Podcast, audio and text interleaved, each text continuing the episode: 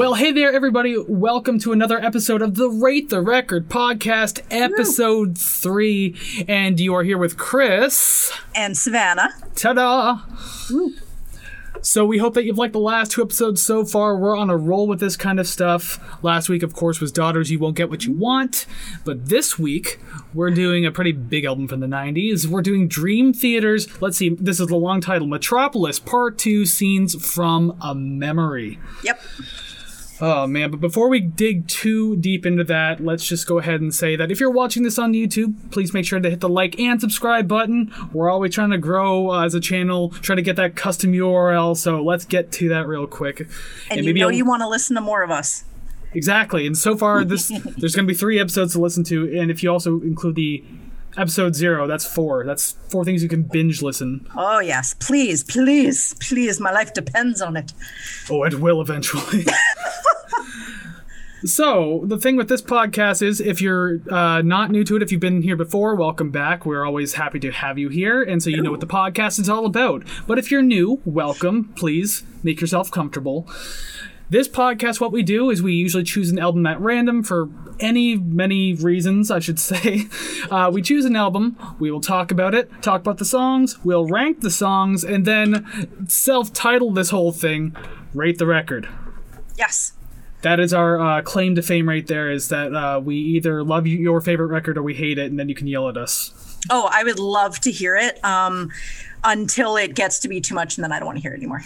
Essentially. But, uh, but, while we're on the topic of yelling at us uh, we don't exactly want you to yell at us so we do have a disclaimer like that we like to do before every single show.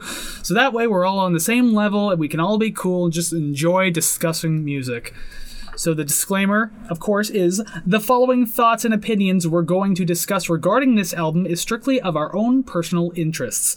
We are not professional music reviewers, we are simply two friends having fun, discussing, and listening to music. We encourage respectful discussion and friendly banter of each episode, but we do not condone and will not tolerate bullying or belligerence based on the opinions of ourselves or others.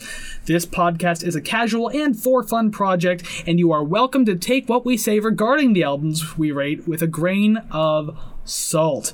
That's the first time I've done the disclaimer. The last two episodes were all you. Good job. Yeah, yeah, I got through it cleanly and I was trying to say it slowly so I could articulate better. It's something I'm really trying to work on going forward. I, I give that a A minus B plus. Good job. Okay, so I, am in like the 71, 72% tier of uh, rate the host's ability to speak. well, I mean, if we were rating mine, I'd probably get a C minus. So, I mean, you're doing good. You're doing, I mean, you're doing well. You are doing well. I am doing very well. That's way over articulated. but, anyways. So this week, uh, last week I chose Daughters. You won't get what you want, but this week is Savannah's choice, her Woo! first choice going in so far. Yes. So she has the honors of explaining the album a little bit, talking about it. So tell us about Dream Theater's Metropolis Part Two. All right. Well, starting with the band itself, um, three of them, uh, John Petrucci, John Myung, and Mike Portnoy, met at the Berklee School of Music in around mid '80s. They started a band called Majesty, which ultimately turned into Dream Theater. And uh, three keyboardists, three singers, and two drummers later, they're still chugging along. The album we're doing today, Scenes from a Memory, is their fifth album. It was recorded in New York. I believe it was upstate New York. And uh, it ranked 95 on the October 2006 issue of Guitar World magazine's list of greatest 100 guitar albums of all time. There are parts of this album, you will see why. And it is ranked as the 15th greatest concept album as of March 2003 by Classic Rock magazine. It was a little while ago, but only four years after it was released. Yeah. And this was released in 1999. Ah, just before the dawn of the new millennium. Ooh, which they, they, actually have a song called "New Millennium." Oh, but it's not on this album, though. It is so not on go. this album. It would have been a better tie-in, so you fail for that tie-in. But thank you for explaining the album. Okay, goodbye. Just kidding. See, that's the thing. We're allowed to rip on each other all the time because that's part of the friendly banter stuff. So remember that with a disclaimer. Oh, and it's just going to get much, much worse. Or It's gonna- better, but worse. It's gonna get really brutal, really personal, and there's only gonna be like three more episodes of this podcast before we're just done. That's it. Yep. You know what? Huge blowout, bringing all the listeners, and then just cruise on that. Yep, that's gonna be it. But until then, since we have a little more time, I guess we should start discussing this album a little yes, bit. yes, yes. Yes. Uh, so all these songs are done in uh, scenes, like there's scene one, scene two A, scene two B type thing. Uh, we're just not going to mention the scenes just to keep the titles shorter. Yes. Uh, but we are going in chronological order, as we always do with the albums. I don't know why you'd go in any other order. So, the very first song on this album is an introduction called Regression. Yes. So, what were your thoughts on this one? Um, I didn't really have much to say about it. It's really just sort of. It felt to me like a synopsis on the rear cover of a novel where you kind of get the gist of what's going on. Not too much, but enough that you're interested in listening to it. Yeah, and I actually noted the same thing that there isn't. Yeah, there's not a whole lot to kind of grab onto this track uh, because it opens with that like hypnotherapy type opening, just telling you like close your eyes and go to the light or some, something along the lines of that. And you're like, what the hell is this? Well, it, it's funny because like knowing what's to follow in this album, I don't think I'd want to be personally in a hypnotic state while listening to this album. Because I mean, like, I don't know. Uh, I, I can say this because it's legal here in Canada. I, I do smoke uh, pot occasionally, uh, but I don't I don't listen to like heavy music when I'm high. Like I more or less watch funny videos. But if I do listen to music, it has to be not like Sublime or The Doors type chill, but I mean like yeah. lo-fi hip hop type thing. So this wouldn't be for me in this Yeah, like something fluid, something, you know, a little less jarring in some places. yeah, like Trampoline by the Wild Strawberries, uh, Gentle Giants Aspirations. Like, songs like that are really nice when I'm high. yeah. But that's enough about drug smoking for one day. but yeah, that's really all I had to say about the song because it's only like a minute long or something like that, like a minute six, I think. Like after listening to it sort of with my headphones and actually in um purposefully listening to it, I did hear further songs in the album just in the uh, hypnotist speaking. I could hear it in the background. So I'm kind of like, okay, this is interesting. And after listening to this album for 20 years since it came out, I, I've never heard that until I actually paid attention to it. So that sort of, that was wild to me. And just a small intro song. I was like, huh, I never noticed that before. So that, that was kind of cool. I like that.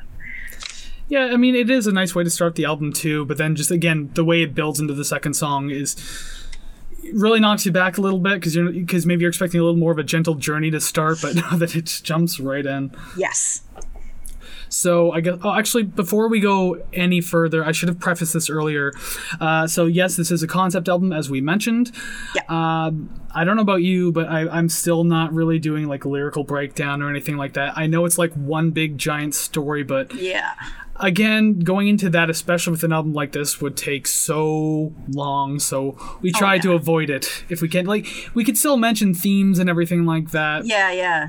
but i we're not going to do like a lyrical breakdown of things.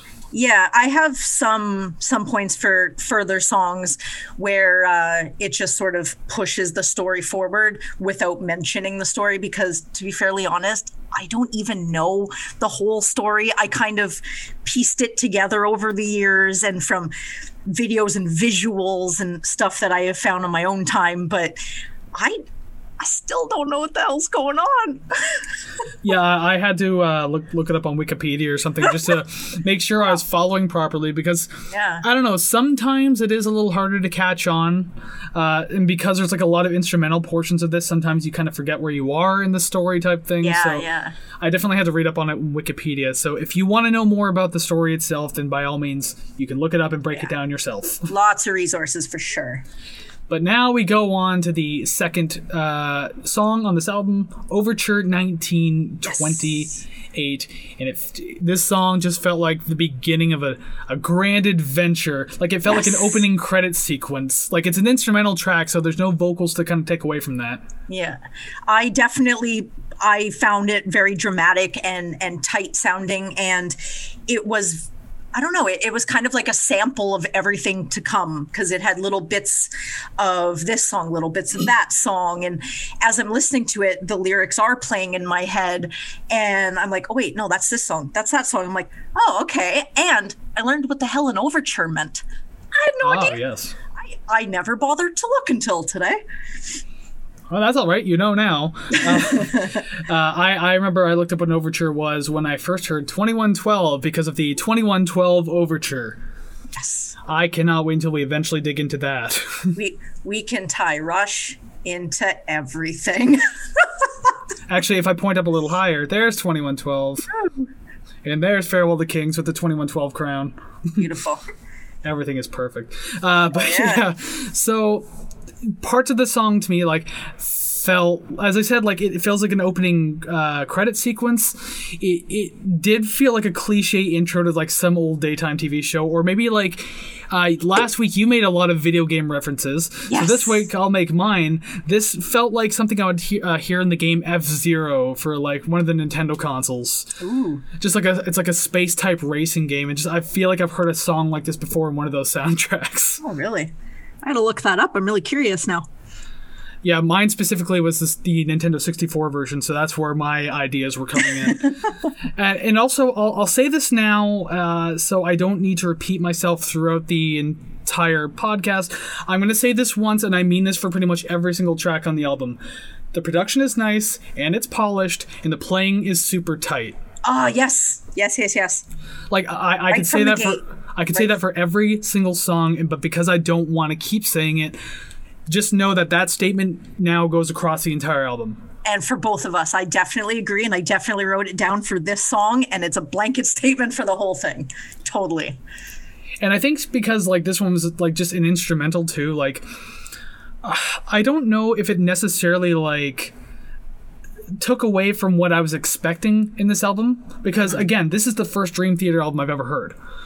So I didn't really know what to expect with Dream Theater. So when the vocals kick in in the next song, like it it changed in my head a little bit. Yeah. Not necessarily for the worse, but like I liked this song for what it was. I like it being an instrumental. It was a lot of fun to listen to.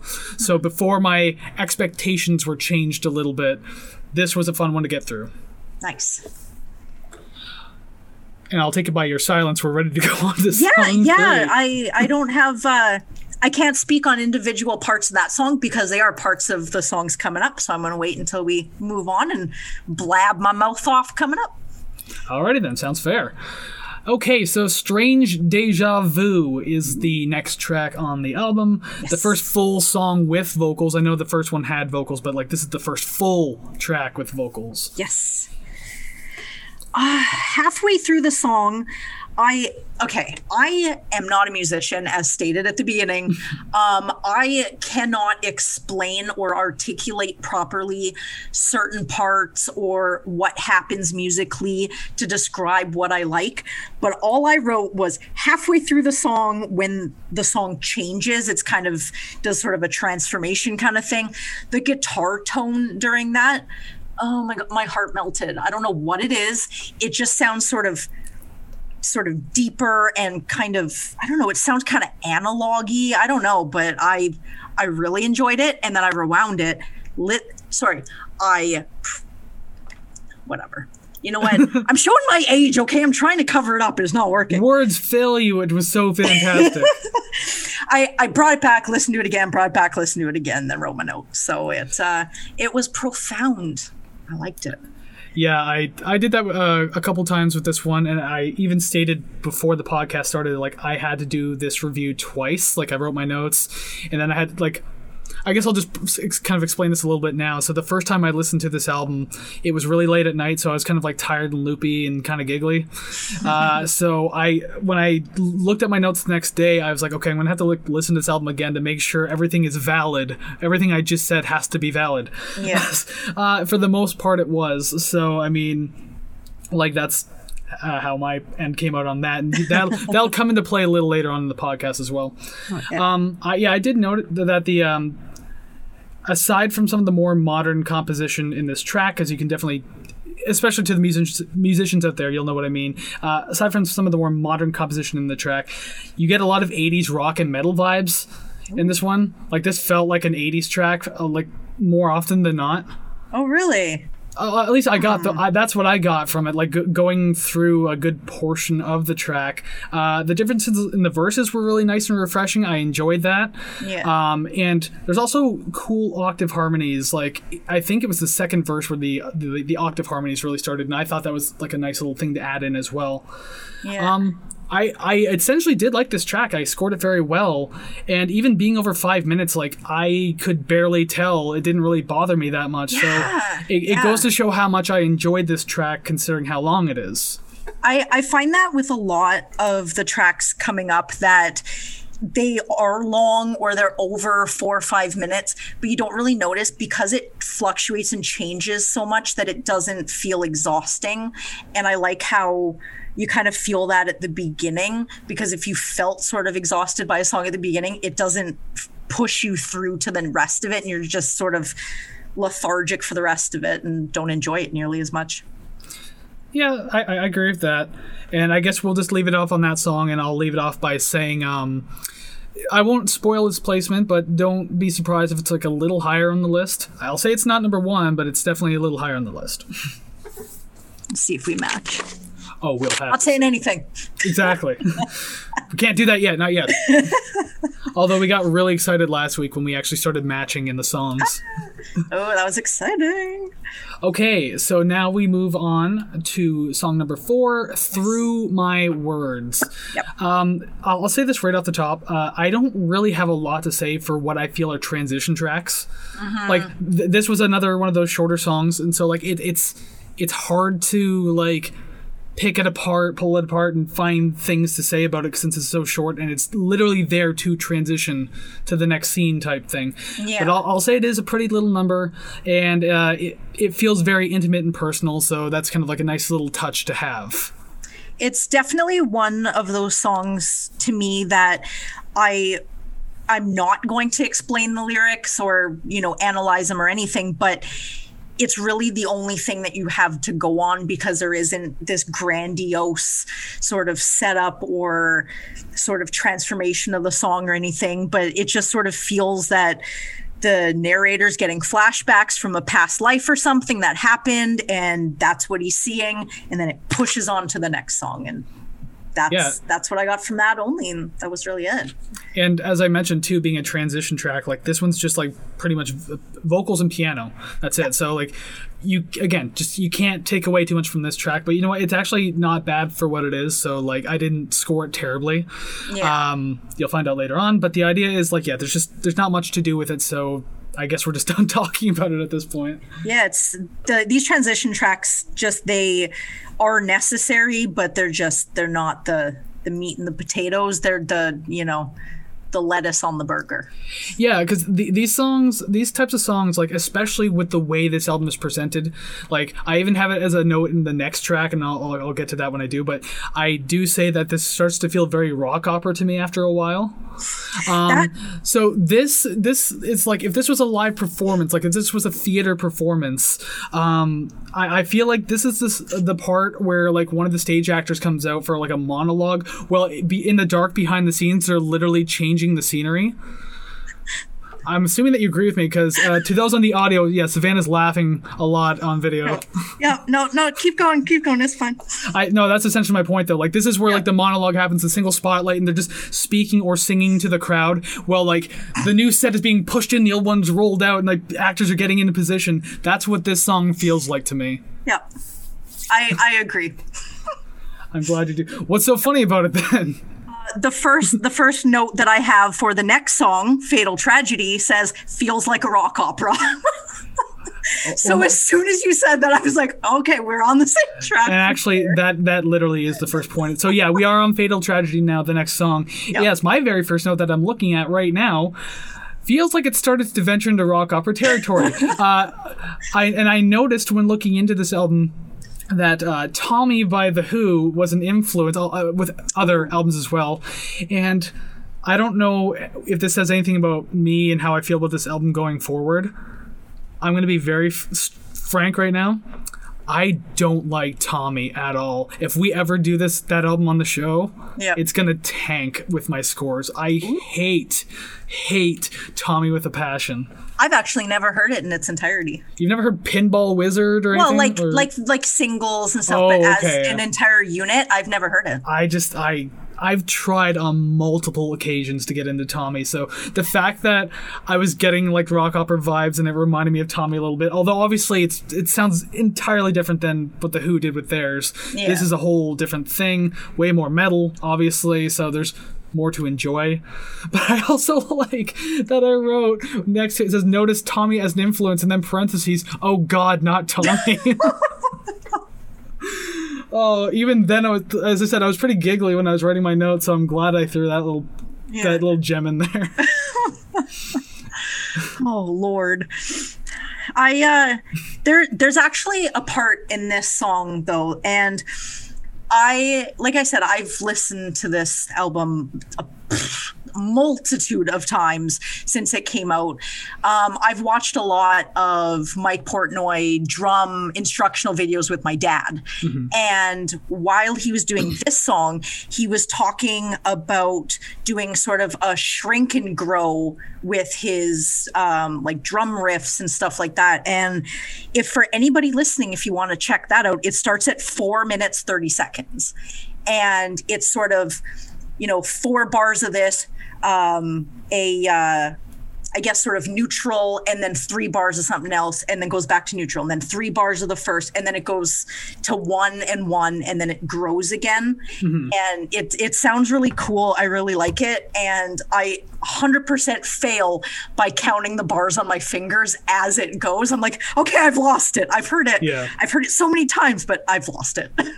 But I really enjoy that and to anyone who is watching on YouTube, if it looked like I just went on my phone for a minute there, I did because I'm literally pulling up the the, the track listing of the album because I, I was I wanted to see the times of the song because I forgot how long certain ones were. Especially because when you mentioned a certain part of the song, like at the four minute whatever mark, like that's when this thing happened type thing. yeah because I have a note like that too. So that's why I was just I have the uh, the track listing on the phone now. Because one of my notes is the section that starts around 220 is probably by far my favorite. But unfortunately, it's been like two days since I've listened to this album, and I already forget what that portion is. But apparently, I liked it enough to make a uh, note of it. But also, I guess to be fair, you did mention around the four minute mark. I have another note that says that the second half of the song felt far more exciting than the first like the first just kind of felt like taking a walk but then when the second half of the song kicks in it got exciting. I i wanted to listen to it more. As compared to the first half i was like eh i could probably just skip this if i wanted to. Yeah. So thankfully it picked back up So speaking about your your sort of two minute enjoyment mark in the song, um, I I actually also forget how long the song is, but I did make a note that I adore the sort of chugging of the guitar about a third of the way into the song. So I Oh, wonder okay. if that's the same thing because I really enjoy that. that i mean it's considering that it's six minutes and 49 seconds looking at the, the list here uh, so yeah that's probably around the exact same area and that was my favorite part of the song Excellent. Yep. We i think we're agreeing on a little too much here we have to stop Okay, Justin Bieber next week. That's what we're doing. oh boy That's it. Oh, but I wanted to really do artist. I almost said it too. it's actually, it's actually, it's actually kind of a duo. But I mean, I, I won't say any more than that. Uh, but okay, let's just move on to the next song anyway, before I spoil next week's episode. All right, so beyond this life, one of the Yep. songs that got a higher score on my ranking here. Um, although I will say, um, I there's a lot I can say about the vocals in this album. Not that they're bad, but I feel like more often than not, the vocals start taking away from the music itself. And like for the first three minutes, it's not that he's bad, but just like I just felt like it didn't suit everything happening behind him. And again, to those listening to the audio version, Savannah's smiling a lot, so I can assume she had some similar notes. um, I, I'm going to read this just verbatim from my notes here. Okay. Okay. I know the lyrics are supposed to push the narrative along, but I hate these lyrics, or I hate lyrics that are so straightforward it distracts from the song as a whole. It is. I love the music, but just listening to him describe everything, just the lyrics, I'm like, I I hate it. I hated it. and that's where I said it got really rock opera type Yep. thing because yeah, like you don't have to go super deep metaphorical with every single lyric you write, but at the same time, like I've I've made jokes before about the way Joni Mitchell wrote some of her songs, how it was like just straight up like beat for beat, like this is her day, and like I walked to the store, I got into the store, I- I, took an album, uh, a thing off the shelf. There is a Soul Asylum song, and I like the whole album except for this one song, and he describes everything she's doing step by step. And I'm like, we're done. I don't care how good the music is. That just turns me off immediately. So the Yeah. end of this song, nice. I like it. The beginning, no, cut it off. I'm Looking done. at my notes, I, we're agreeing again, aren't we? So uh, I'll, I'll read these three notes that I have right here because they're, they're short enough. So yeah, first off, the instrumental music is a lot of fun to listen to. So essentially, once he's done singing, that's uh, like just like the the previous track, it got exciting again. Um, the second note I have is.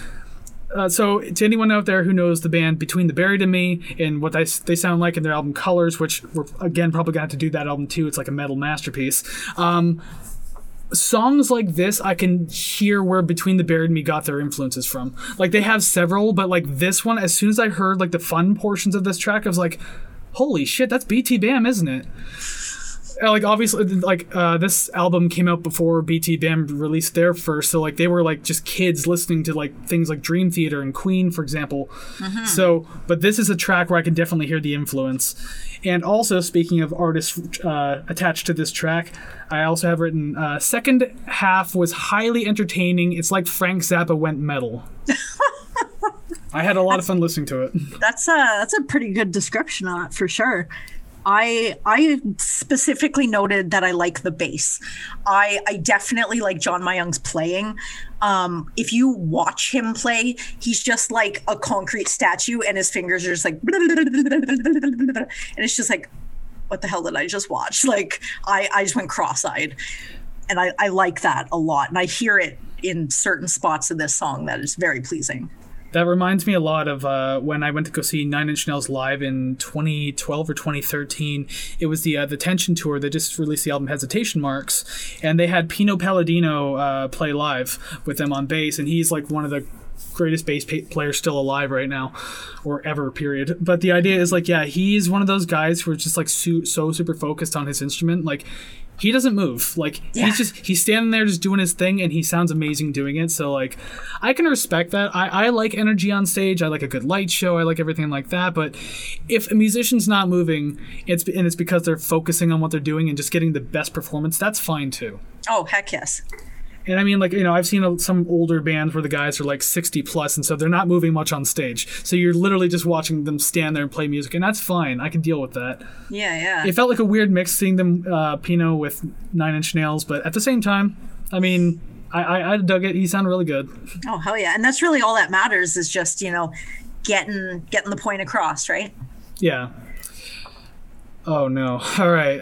Let's move on to my absolute favorite song on the album. Yes. Oh no! Uh, don't spoil it. Oh, uh, oh, did I just do that? Oh no. Oh no! As she taps her nose and winks. Through Her Eyes, track 7.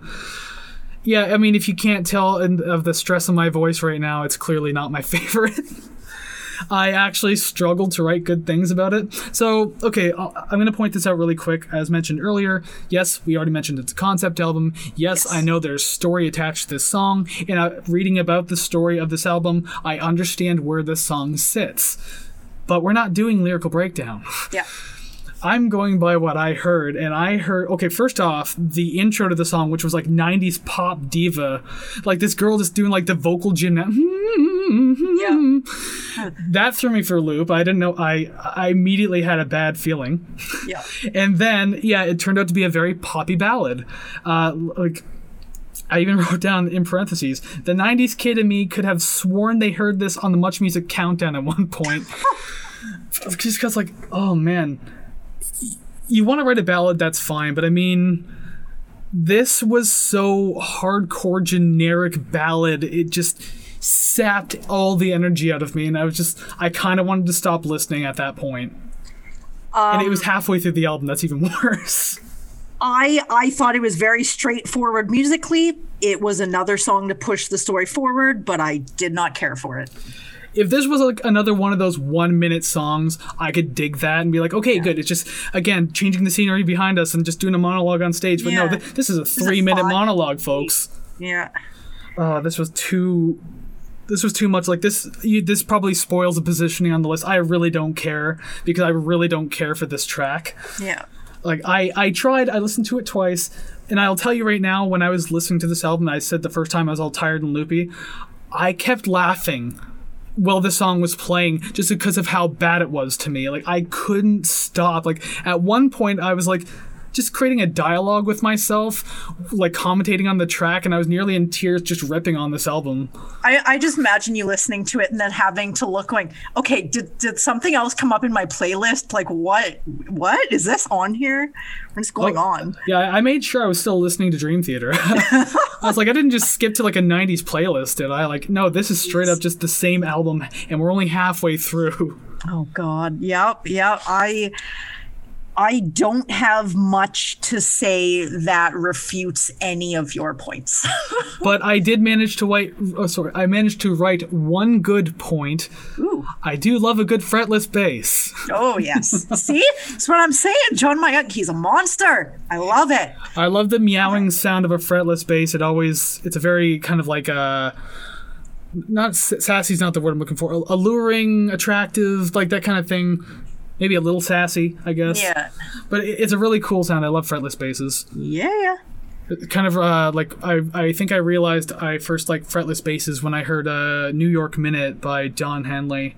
Yeah. Uh, again, Pino Palladino playing on that track. Imagine that. He's everywhere in the music world. Uh, but just good fretless bass. There you go. I said something positive about the song. Yay, yay. But now Not- good- notable time. Good news. We get to move on. Yes. Because I, I am I am done with that song for now until I rank it. now let's Ugh. go home. Yeah, we're gonna have to. And actually, this uh, thankfully this song was an improvement. And this is another point where I broke out laughing while writing my notes. And actually, I remember this part because there's a synth in the beginning where it, it, there's a synth setting or like a VST you can have, or I mean back then it would have straight up just been synth. I don't think there were VSTs, but anyway, they were using the vowel synth sound and like it was just making a yow yow sounds, and I was just like, I, I pointed at my monitor like they're using the vowel synth. I was I just started laughing. I was like, "Please don't make this another bad track. I just I can't do this." But thankfully, the song picked up, and it, it actually turned out to be a really good track. I I really just from the get go I liked sort of the what I assumed to be you know like sort of a, a synth setting the sitar because I can imagine none of them are playing it but you know I could be wrong I could be wrong I'm not sure but uh, the uh, the sitar sound and the chimes at the beginning I'm like ooh what is this I like this and then when the the music hits I'm like okay okay I'm a little more interested let's see what's going on Yeah, I liked the uh, the introduction of the sitar. I think someone was actually playing it, especially if they went to the Berklee School of Music. Chances are one of them knows how to play the sitar. yeah And also, I love how the sitar matches the acoustic too. Um, I I really like how they're kind of both playing like in time with each other, really tightly, just so it, it kind of adds more tone to the music itself. Just a lot of fun, but also even on that note too, with like sitars and just like the way the song was structured, I got some really heavy Tool and Tea Party vibes in the Ooh, first couple yes. minutes of this song. I definitely agree with the Tea Party because like yeah some of it felt like structured like tool but yeah like it felt like early tea party like um like uh, edges of twilight uh god I'm, i can't remember the first two albums and they're like my absolute favorite but edges of twilight was the very first one i know that much So anyone watching on on YouTube, um, I'm just checking the uh, Wikipedia page for the uh, personnel for this album to see if someone played sitar. Doesn't say it, but I'm just kind of curious to. because it see, sounded so. a little too clean to be a synth especially for Yeah. like the late 90s Yeah, I wasn't sure, but uh, it could still I don't know. It doesn't say anything. Maybe uncredited. Who knows? that's possible too that happens a lot in these types of albums and everything like that Oh, totally. But uh, for for me, this song, um, I I kind of I don't want to say I have a, a personal connection to it, but it's just the one on here that I've heard the most. So I may be a little biased just from exposure, um, but it to me it didn't feel like it was 12 minutes long at all. And actually, that's a point I have too. It's like it's because it's yeah nearly 13 minutes long. I think the runtime maybe only got to me like once, but it kind of like resolved itself quickly, and I was like, okay, I can still continue with this. And I th- the think I think the reason why that was is because there was a lot of compelling imagery in this song Yeah. like just a lot that comes to your mind while you're listening to it. Um, yeah, there was there were vocals in this one if I remember correctly. Again, I'm, just, Yes. I'm having a hard time remembering which one's which. Yes. But uh, it didn't last a whole long time. It kept coming in and out, but like the instrumentals again were a lot of fun. And just you don't really know the runtime that much. I I could have done without the female panting and moaning at the end. That was just like, uh, okay, um, but I I kind of sort of connected it to you know the the idea of the story of someone dying and tragedy and stuff. So I'm like, okay, like I I see where it fits, but I listen to it going, this seems kind of off. I guess I don't know. it, it, it because I read a little on on the album and like the story and everything like that. I, I this might have to do something with uh, either the murder itself that this the album talks about.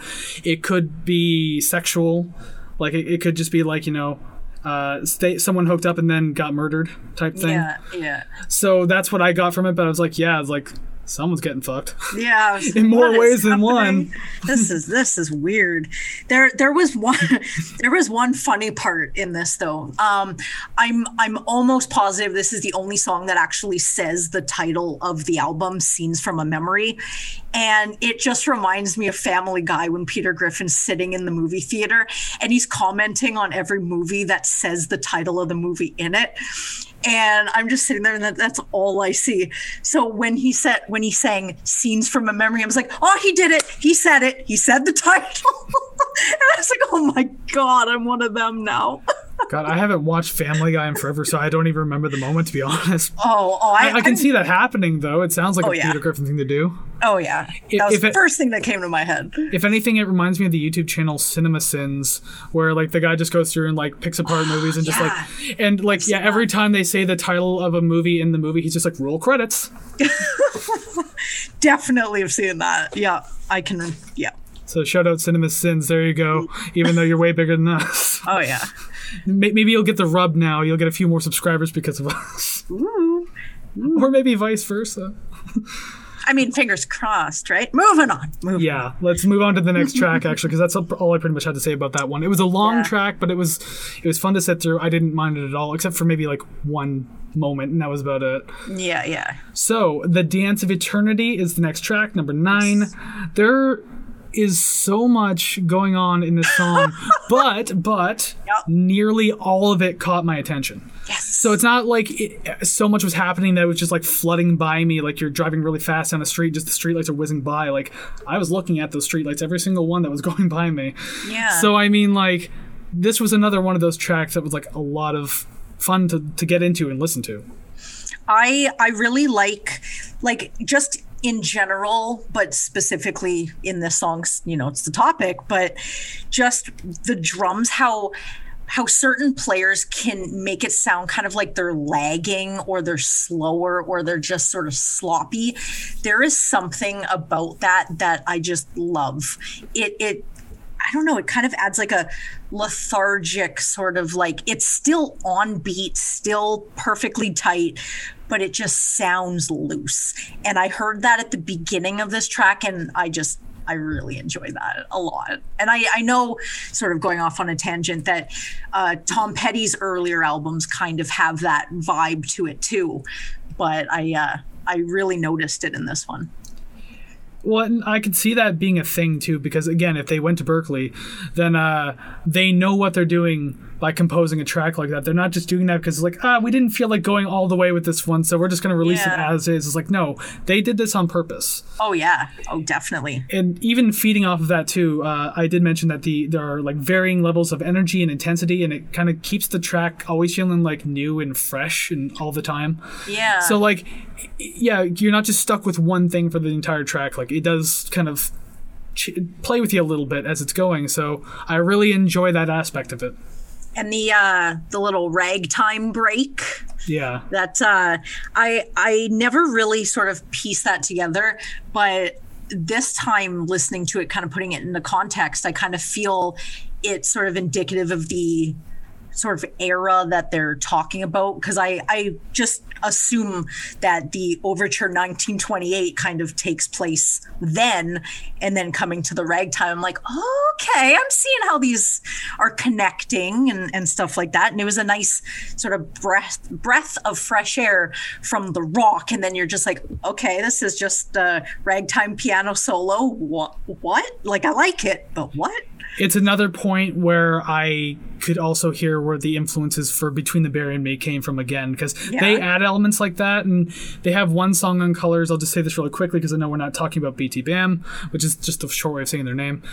Um, th- there's this one part where it sounds like a hoedown going on in the middle of the song, like it's like progressive metal, and like it's really really good for what it is. But yeah, at one they add all these weird things at certain points in songs, and yeah, there's one track where they literally just have like a hoedown. You hear glasses breaking, you hear people people like yelling at each other, "Ah, what y'all doing over there?" oh my That- lord and like you just hear this like banjo going crazy, and then the metal just kicks back in out of nowhere. yeah So yeah, it's, it's it's things like this where I can hear where certain bands get their influence. So it's it's really interesting to kind of like visit some of these influences. Oh yeah, especially if you haven't heard them before, and then when you do, you're like, "Oh my god!" Like, I get it. I Yeah. get this. Heck yes, Alrighty then, song 10, One Last Time. yes. Uh, so I don't know. My my note's a little longer here. I have like literally only one note for this song, so maybe I'll let you start and try to feed off of that. Um, well, I have two, so I have twice as much. Um, I I enjoy singing this song. Just for personally, it is in my register. I enjoy it. And that adds a point automatically if I can sing it without killing my throat. And the piano at the end that leads into the next song, I cannot stop hearing Inspector Gadget. I just that's it. That's all I have to say is about that song. I love singing it, and the piano at the end makes me laugh. Fair enough. I mean, and actually, it's funny that you mention the vocals too, because that was actually my main note of this song. Uh, again, this is one of the shorter ones too. It's uh, let's see, one last time. That one's three minutes and forty six seconds, so it's like your basic like radio length track. yeah. I'll read this uh, just like you did. I'll read mine verbatim too. There's something that takes away from the cool instrumental tr- track previously. Once the vocals kick in, I think I might have written that wrong. But anyways, and then parentheses it says maybe the vocals themselves, maybe how the structure of the song suddenly changes. I don't know. But again, it's this is another one of those times where I felt the vocals took away from the song. Yeah.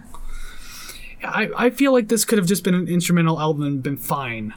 I agree.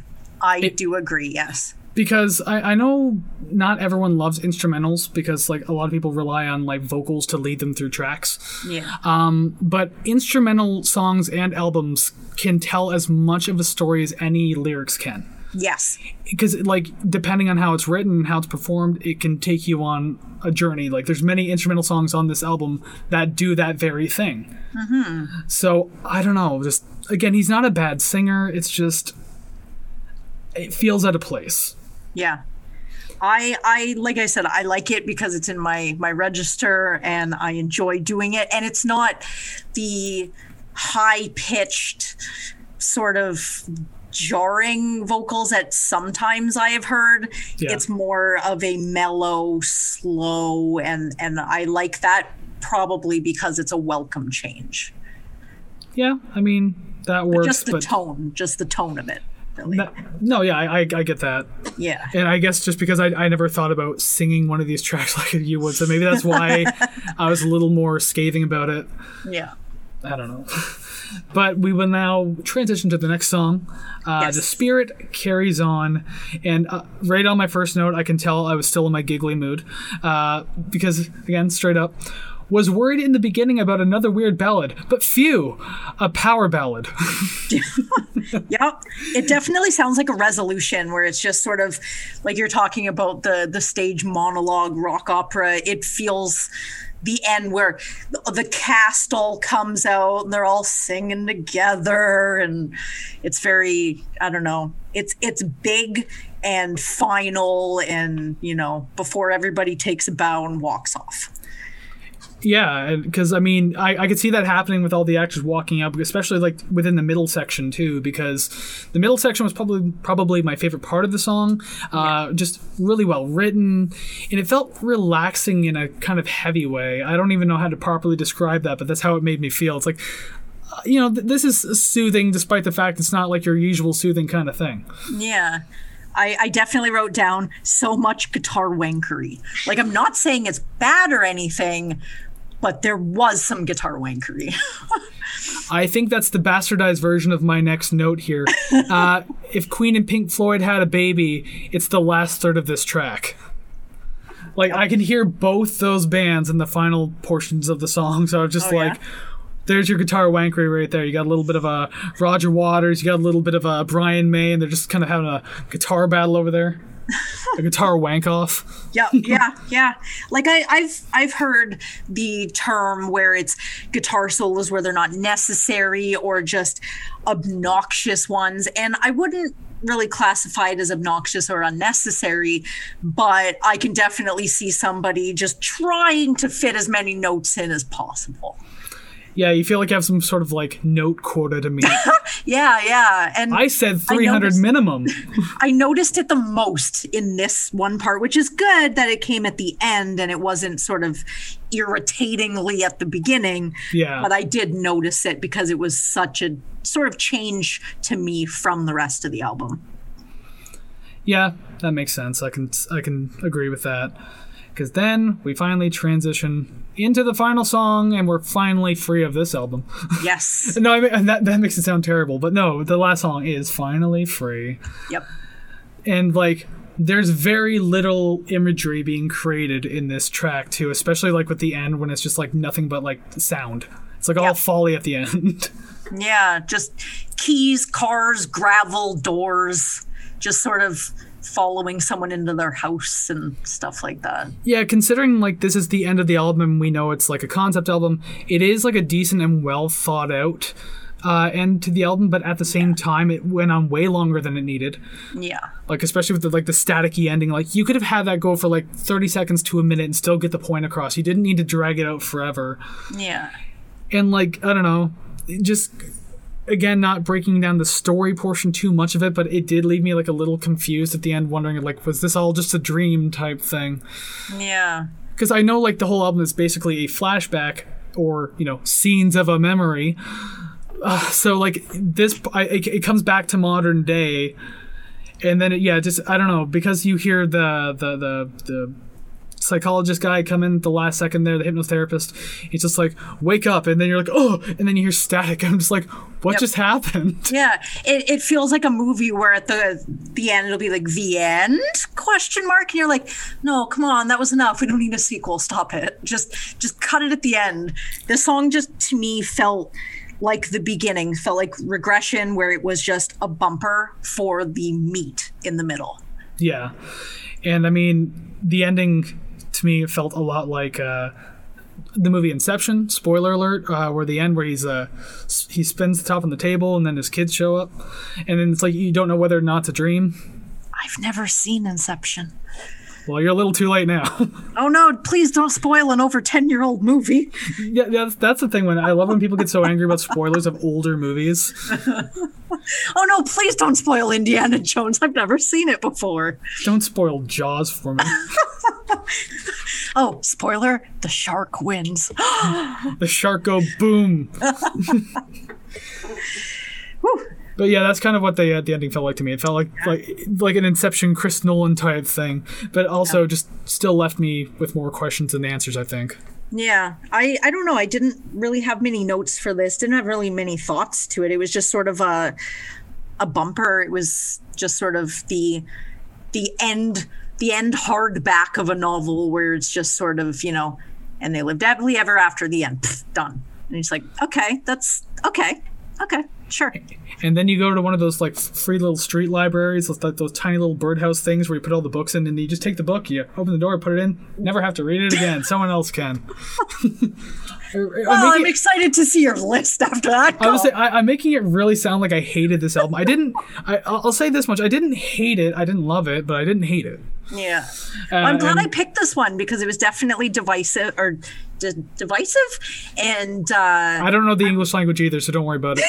and I'm glad you've never heard it before so I, I get a uh, a new set of ears on something that I've heard a lot. I'm definitely gonna have to try, uh, check out more Dream Theater albums because I'd hate to be.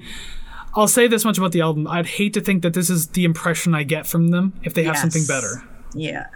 Well, maybe it was good to start you on this one because it's just upward, upwards, and that's it. I, I sincerely hope so. Because if, if it's like this for the rest of the discography, I mean, can't say I'm gonna have to go back to these albums too often. Um, I I don't.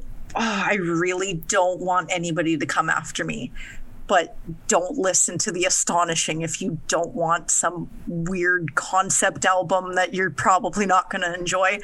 I I love everybody that listens to us. I with all of my heart, but I watched them play that entire album in concert, and the best thing I got out of that was a sweatshirt. Oh, no lie. and I and I love them. I'm sorry, but I'm just a warning to you. I saw Dream Theater play this album, and all I got was a lousy sweater. There's It's the the most joke. comfortable sweater I've ever bought. I don't know where I'm going to start after this, but we will see. I'll get somewhere. And I mean, you're afraid of people coming after you. I, I, I literally, I realized while editing episode two, I, I may or may not have referred to certain uh, needle drop fans as chumps, which is going to get me killed. Uh, but I want to make, actually want to point that out really quick too, just so we're all on the same page here. I'm not calling everybody who listens to needle drop a chump because I do too. Actually, I, I love that channel. Um, I'm talking about the people who take Fantano's words as like like prophecy. Like whatever he says the album is is what it is. Like you won't listen to it yourself. You just like it because he does. Mm, and he he's commented on that before too saying please listen to the album by yourself. Have your own opinions. If you agree with me fantastic. If not that's awesome because you have your own opinion. I, so I when i said chumps sorry I d- d- just when I, when I said chumps that's the people i meant not everyone else or else i would be one of those chumps too I think I watched him. I think it was him. I watched him review a Kevin Gilbert album, and not a lot of people know who he is. So I'm like, oh my god, I got to see what he says about this album that I really like. And I left going, the hell? I don't agree with this. This is terrible. But I, I respect his opinion. I just do not agree with it. i mean In that one specific instance. he's the reason that I got into Daughters in the first place because the way he because he, he did you won't get what you want and he gave it a perfect ten or uh, uh, I gotta a, watch a strong a strong nine to light ten but he classifies it as a ten and he doesn't give tens often Yeah, so yeah. it wasn't because he gave it a ten but just the way the album was described I'm like I might like this so then yeah I, I gave Daughters a try and lo and behold I I really do like that I own it on vinyl I would go get it but it's it's it's already a week old we can't do that anymore. Moving on. Speaking of moving on, it's time to actually rank the songs. Yes. This is where things are going to get a little nutso. Oh, oh, oh, oh. So, I it- might have to throw a party over here. We'll see how things go. yeah. Because uh, if anyone's paying attention, and we also uh, put put these on um, Instagram as well. Yes. Uh, we do later on in the week after the episode comes out. We do these little posts that tells you like what rankings we gave them if we matched and like our lifetime matching rank. And so far we are three for twenty one going into this album, Not too bad. That's that's what a seventh. something like that. Yeah. Nice. I'm terrible doing math in my head, but it's something along the lines. so we'll see how far or how much I should say we can add to that lifetime uh, matching goal today. Yes. Hopefully we'll match. So let's get right into this now. So number twelve, no surprises if you've been listening to this episode, through her stupid fucking eyes. Uh huh. And I'm just gonna straight up say, I, we don't have to explain why. I agree. It is my twelfth. I could not care any less than I do for that. Again, not even talking about the story. Other than that, this song had no place on this album. It really didn't. I'm sorry if you like this track. By all means, continue to love it. I'm just an idiot on the internet talking about music. You're your own person, but I didn't like it. Yep. And actually, so uh, every week I usually write down yours on paper, so that way when I'm editing, I could do like the little list that we have Yes. on the uh, the video portion at least. So if you're on audio, sorry you don't get to see it. Watch the YouTube version. But anyways, so when I'm writing the song titles, I actually wrote through her stupid fucking eyes instead of just through her eyes. So I hope I actually remember to do that in editing. I'll just write through her stupid fucking eyes. That'll be great and anger everybody. Oh, jeez. But just just blank out the F word with the Dream Theater logo. yeah. Okay, number eleven. Uh, I feel like this was probably inevitable. Uh, regression. Um, mine is finally free, so I went complete opposite end. No problem. Uh, again, I only chose regression because there wasn't a whole lot to go on as it was. Yeah. Obviously, not the worst song on the album. Yep. I have to emphasize that because it's the last track. Uh, but yeah, with regression, again, as I said, nothing to really go on, but it starts you off like you you're you're getting ready to take off and experience more of the album, and it's it doesn't do a bad job of doing it, but just because there's not much else, I have to put it lower on the list. Yeah. I, I got finally free pretty much the same sort of reasoning, opposite end of the spectrum, ties everything up, sort of ends it, and it just it doesn't push anything forward. It's just kind of this is what happened, this is how it ended, we're done. So Yeah. That's really it. I, I have that coming up a little later on the list. It's actually uh, I scored it higher than I remember scoring it, but I, I again I listened to this twice, so it's there for a reason.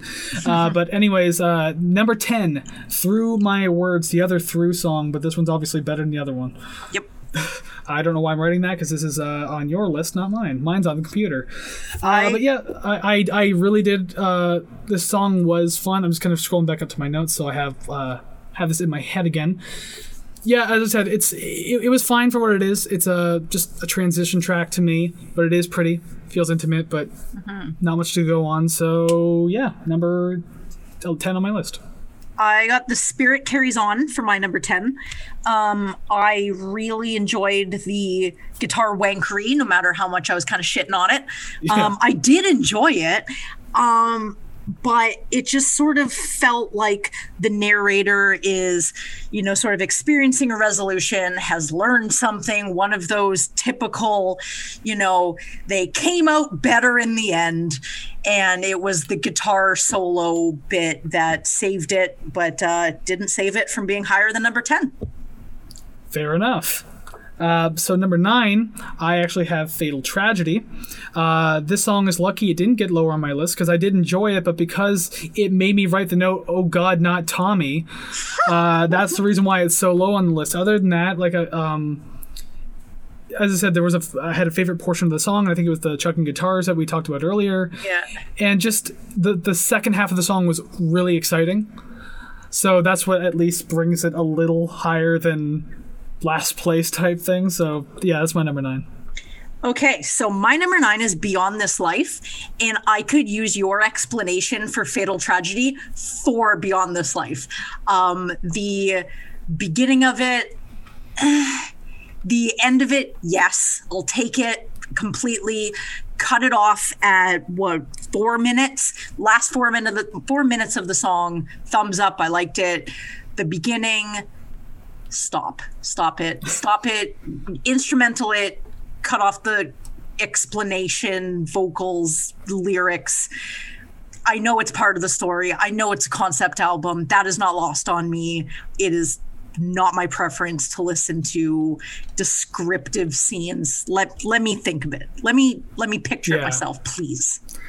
Well, and actually, that's one of the songs too where I said where it like, you know, the vocals took away from Yeah. essentially everything else that was happening. I'll get into that shortly as it comes up a little later on my list. But for now, number eight is Overture 1928. Uh, the song that I felt like was an opening credit sequence. Yeah. Uh, because that's just what it reminds me of. I mean, uh, instrumental track, a lot of fun, uh, but it wasn't enough to grab me too much, though. Like, I could sit through it and be fine with it, but, like, it's not my favorite track on the album. So I mean, it's it's there. It serves its purpose. I can Yeah. respect that. But other than that, it's number eight on my list. Uh, mine is through my words. Um, I wasn't going to put it at number one. Wasn't going to put it at number twelve. I don't really have a uh, an explanation for it. It's just somewhere in the middle. Yeah. I mean, hey, if it fits there, then I mean, it's Yeah. better than anywhere else. yeah, I didn't feel that it should be any lower, but it definitely wasn't going to be any higher. Yeah, fair enough. Scroll down on my list here. Okay, so number seven, I have one last time. Uh, and again, this is just another one of those tracks where I felt the vocals kind of took was was taking things away from the song itself. Yeah. Uh, but it was still an interesting enough track to be like pretty much at the halfway point of this list. Yeah. Uh, didn't hate it, didn't love it. Again, served its purpose, but just make this an instrumental album. Seriously, everything would be rated a lot higher at this point. Oh hell yeah! I I tossed regression into number seven. I figured middle of the road. It did sort of start the story, start the imagery, and uh, yeah, that was pretty much pretty much it. Didn't love it, didn't hate it. It's right in the, the middle. I'm, I'm seeing that my my middle three or so are just kind of there because they just didn't deserve to be higher nor lower. Yeah. Uh, tha- that's why, why I kind of feel like a few of the songs on my list too, uh, especially with this one. Uh, this, uh, the spirit carries on is what I have at number six. Um, again, I, I was because like this kind of came off as like uh, oh no we're gonna get into another ballady type track. Please don't be through her eyes part two. Uh, but this one like turned into like a power ballad type. Uh, so it i'm not huge on power ballads but like i can enjoy them for what they are. Yeah. uh, the song was interesting to listen to, and this is the one I mentioned where like you know Queen and Pink Floyd having a baby because of all like the, the guitar shenanigans that happens. Uh, but Yeah. yeah, the middle song, uh, the middle of the song is still fantastic. Uh, I think it's this is rightfully sitting in the middle of the list. I have one last time. I uh I still enjoy singing that song. I don't care. I love it. I actually thought you would have ended up scoring that higher because of that. Oh no, no. We're gonna get to see what's up at the top. It's uh one well, ones that I will sing to, but uh probably not in public. The good news is we still have three that we could potentially match on. I'm looking at the list here. I'm looking at my list and then what you still have left on yours. So hopefully, I, it's not going to be number five though, because my number five is finally free. Yeah. Um, I I did enjoy the song. Um, again, if if the ending didn't happen with all like the the Foley sounds and then like the long staticky drifting in there at the end, Yeah. probably would have rated higher. I did enjoy the song for what it was, and as I said, it's a decent, well thought out ending to the album. So it had to top go into the top half of my list because of that. Yeah. I got strange deja vu. I I don't I don't know. I f- I'm starting to feel like I don't have explanations for any of my rankings. It kind of it's starting to feel arbitrary at this point, but just there's something about this one and the ones that I ranked higher that those are the tracks that if I were to just listen track by track on this album, these are the ones I would go to, and this is where I would stop. I would listen to them and just that's it. I'm just going to move on to something else. Yeah, we could literally probably make these this portion of the podcast a little faster by like not re-explaining why we like certain songs. Yeah. I, I feel like it's just like justifying why you have it in the position you do. Yeah. But I mean, we don't even really have to do that. Like, who are we trying to impress? All of you out there? oh, you you're not impressed by me anyways. And we told you to. Uh, we told you right in the beginning of the podcast to take what we say with a grain of salt. and pepper, whatever. Unless you completely agree with us, then you have to like, comment, subscribe. You are obligated. Uh, but I wish you have would have held off on Strange Deja Strange Deja Vu for one placement because my number four is Strange Deja Vu. Ah, we were so close on it. Uh, but yeah, you know what? Um, I I'm just going back through my notes. I, I actually, you know what? I probably shouldn't go back through my notes. Try not to justify it anymore. Maybe we could just like Yep. take it for what it is. I enjoyed the track, had a lot of fun with it, and that's about it. Mine, I for number four, I got Overture 19, 1928. I enjoyed the sort of run through of the album, I guess. It's I feel like you could just listen to that song, get the instrumental bits out of the rest of the album, and be like, all right, I understand what the album's about. Okay, we're done. Case closed. We're done. That's it. Yeah. And I, I like that. And just from, like I said, a, a listener who's heard it multiple times before, I would kind of hear the, the, the vocal melody or whatever comes next in my head and when it just jumps to another song so seamlessly it's just a a nice sort of um oh what is it what is it called when there's a a medley uh Oh, it's just yeah. kind of like a, an album medley and i like that a lot Yeah. Okay.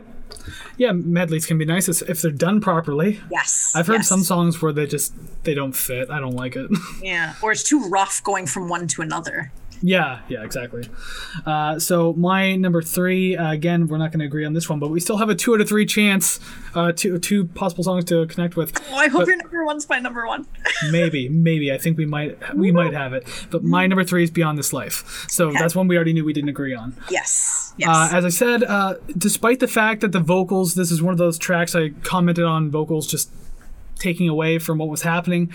There was still a lot going on, and as I mentioned about other bands' influences, I liked hearing that.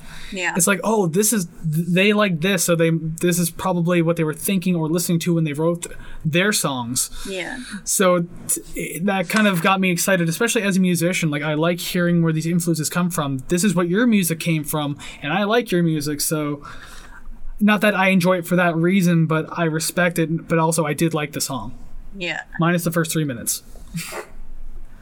Dance of Eternity. Instrumental, it rocks. I like it.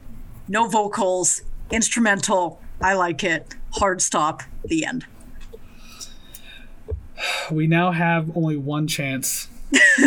so whatever I say for number two is going to be like the make or break of whether or not our number one matches. Because my number two, I'm actually, straight straight face, no reaction. Hmm. I'm just I'm looking at our list real quick. If I, if uh, in case anyone's wondering why I'm taking so long to say this, I'm just seeing what we have left on our list here. Yep. Whatever, but I'll just say my number two. Mine was the Dance of Eternity. Ooh, So if nice. That says, if that says anything, yeah. I also Nice. really enjoyed this track. Uh, again, a lot going on in this one, but it like it was all there, and I could I was present for it. So I mean, like the fact that you can do so much, but I'm still like very present in the moment.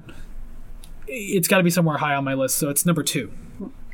My number two is drumroll please. Fatal Tragedy.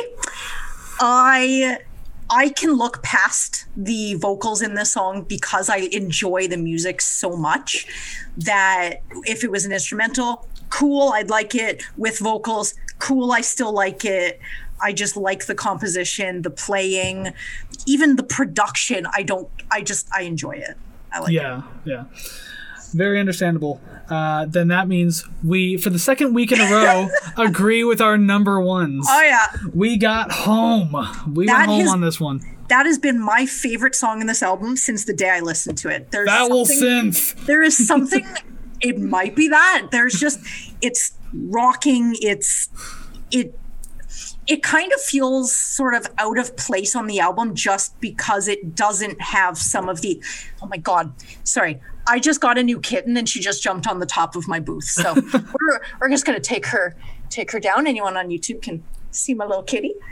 Wrote her down. Anyways back to the task at hand. Um it sounds kind of out of place on the album just because it doesn't have some of the attributes that the other songs do and i think that's why i like it so much it's different and i like that It is, yeah. And I, I, like I, I, as I mentioned, like this gave me like a lot of Tool and Tea Party vibes, and I love both of those bands. Yep. Uh, so and like yeah, I like that they introduced the sitar in it, so it added a new element to the entire theme of the album.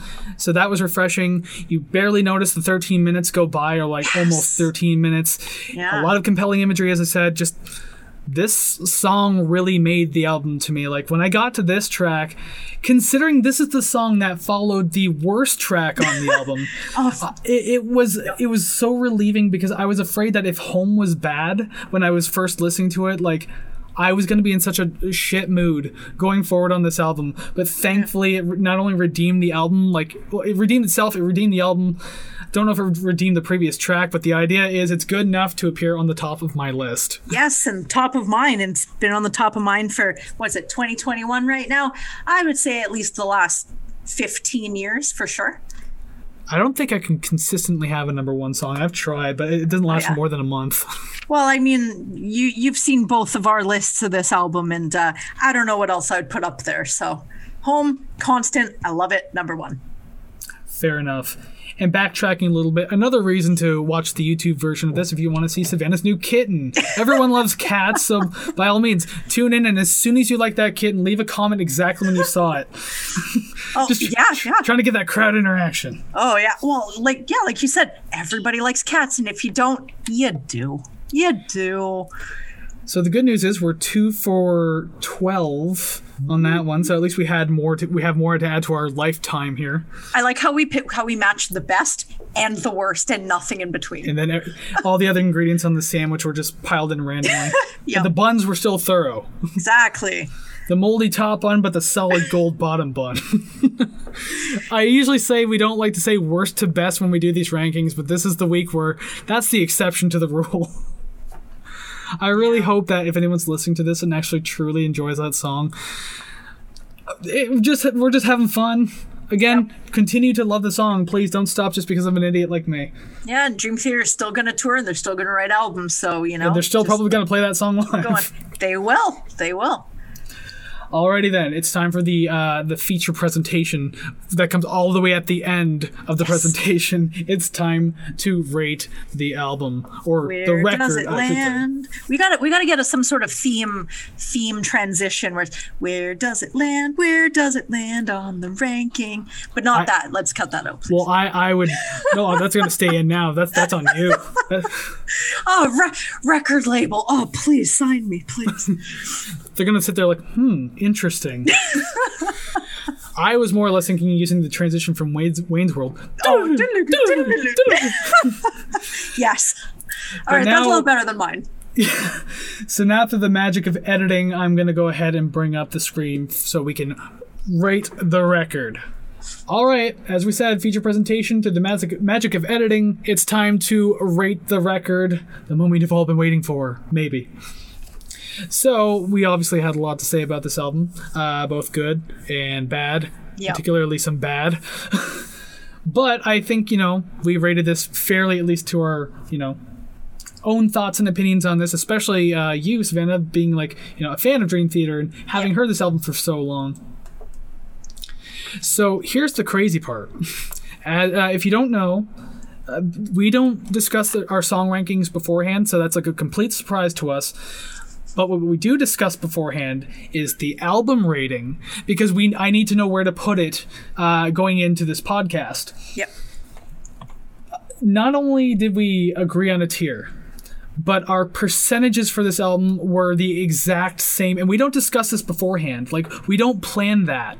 Nope. So before we, we only discuss the scores just before the podcast starts, like before we start recording. So I have to make I'm emphasizing this because of how crazy and coincidental this is. Like it's it's absolutely insane. I had to show you my tally on my calculator to prove that it was the Yeah, exact same. You quite literally held it up to the screen so I could see it, and it's like dead on the same. Yeah. Even though I'm pretty sure our song scores were different, it just it all equaled up in the end. Yeah. So, we both agreed on the exact same number. Dream Theater. Where is it going to end up? Ooh, we gave it a score of 62.5. so it's it sits right in the middle of the B. It's it's probably pretty much at a B because you have your B plus, your B, and then your B minus. Yeah. So this is sitting straight up at a B, 62.5%. Our very first B tier album. Still passing. Still passing. Yeah, I mean B's never been a fail. Yep. I think it's uh, in college it gets a little more strict. Like if you get a D, you fail. But don't worry, this one still passes. It's just not on the honor roll. Yes. Yep. Which is which is okay. Some of the uh, the really good songs just couldn't pull up some of the other ones, but I think having those transition tracks in there kind of brought it down a little bit because you can't really give a one minute, you know, small song a uh, a 10 or a 9 out of 10, right? So Yeah, and so that's probably what bumped the score down a lot. Uh, but I can tell you right now, one of the full songs through her stupid fucking eyes. uh, I'll be straightforward. So, like, we rank songs out of 10, uh, or at least I do anyway. yes. Um, Why? And it's the lowest score I've given a song in the three episodes we've done so far. I give it 2 out of 10. I gave it 2 for just being a song, but nothing else, except for, I think the 2 is literally the fretless bass. I I just for the uh, the sake of transparency, I gave it a five, and I I tend to sort of hover around the same sort of area because it really has to be trash trash to get really bad, which I'm definitely seeing your your feelings here. Um, but yeah, I gave mine you know fifty percent. It's kind of a uh, I know teachers don't give out 50% unless you really ask them, hey, please, can I please pass? I don't want to take summer school, please. I know I had a 48, but come on. Just barely like, okay, I'll give you 50.1. Yeah, yeah, get. exactly. It was a gimme. It was a gimme. Boom, again through the magic of editing. It's gone and we're back. I know it's terrible. but don't worry, we're not just back because we're leaving now, because that is the end of the podcast. That's the end of the episode for the day. Uh, little, probably a little more harsh than most people would have thought we could have been on it, but at the same time, I just that's where I thought the album would land. I'm satisfied with our number one choices. That's that's really the entire show for me. Just leads up to do you like what I like? And when you do, I'm really pleased with that. I like that. It, it validates my preferences, and I enjoy that. So I like how Home and The Reason They Hate Me are now our gold tier songs, Yes. our matching number ones. Hell yeah. Eventually, we'll make a playlist of just our number ones. Yeah. Oh, totally. Maybe we'll do that one day, but in the meantime, we're going to go ahead and say thank you very much for listening into this podcast. We hope you enjoyed it, had some fun with us. Even if you're a little angry at the scores, and maybe if I really hurt your feelings on the your favorite song there, again, we're just having fun. Uh, I, I I don't hate you for liking that song. I just don't like the song. That's all. So that's the only difference. But anyways, once again, don't forget to like, comment, and subscribe on the YouTube, especially. But if you're listening to the audio portion, we're on Anchor, we're on Castbox, and that's only going to keep growing from here on out. I do. I do want to know. Do you have any spoilers for who we have next week? Well, I kind of went into that a little bit earlier. Uh, Oh. so it's a duo. Uh, they only made the one album. They're, uh, as far as I'm concerned, they're never doing anything again, including playing live.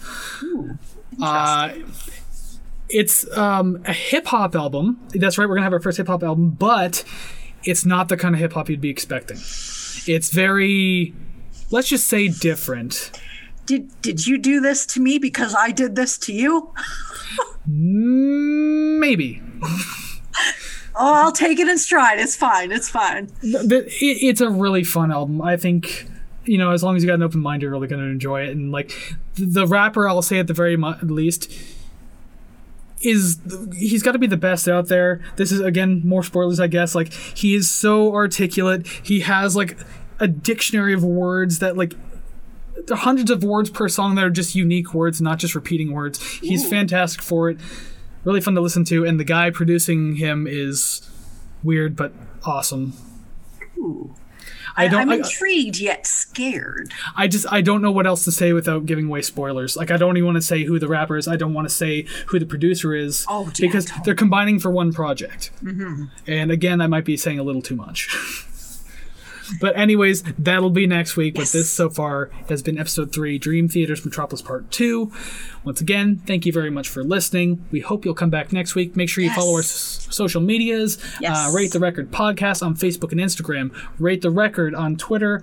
If you have any questions, comments, or suggestions, we do have rate the record at gmail.com. Just make sure you use the subject field and tell us what you want because we don't want any spam or anything like that. We want to hear from you. Even comments, questions, ideas, anything. Just connect with us. We'd love to talk to you.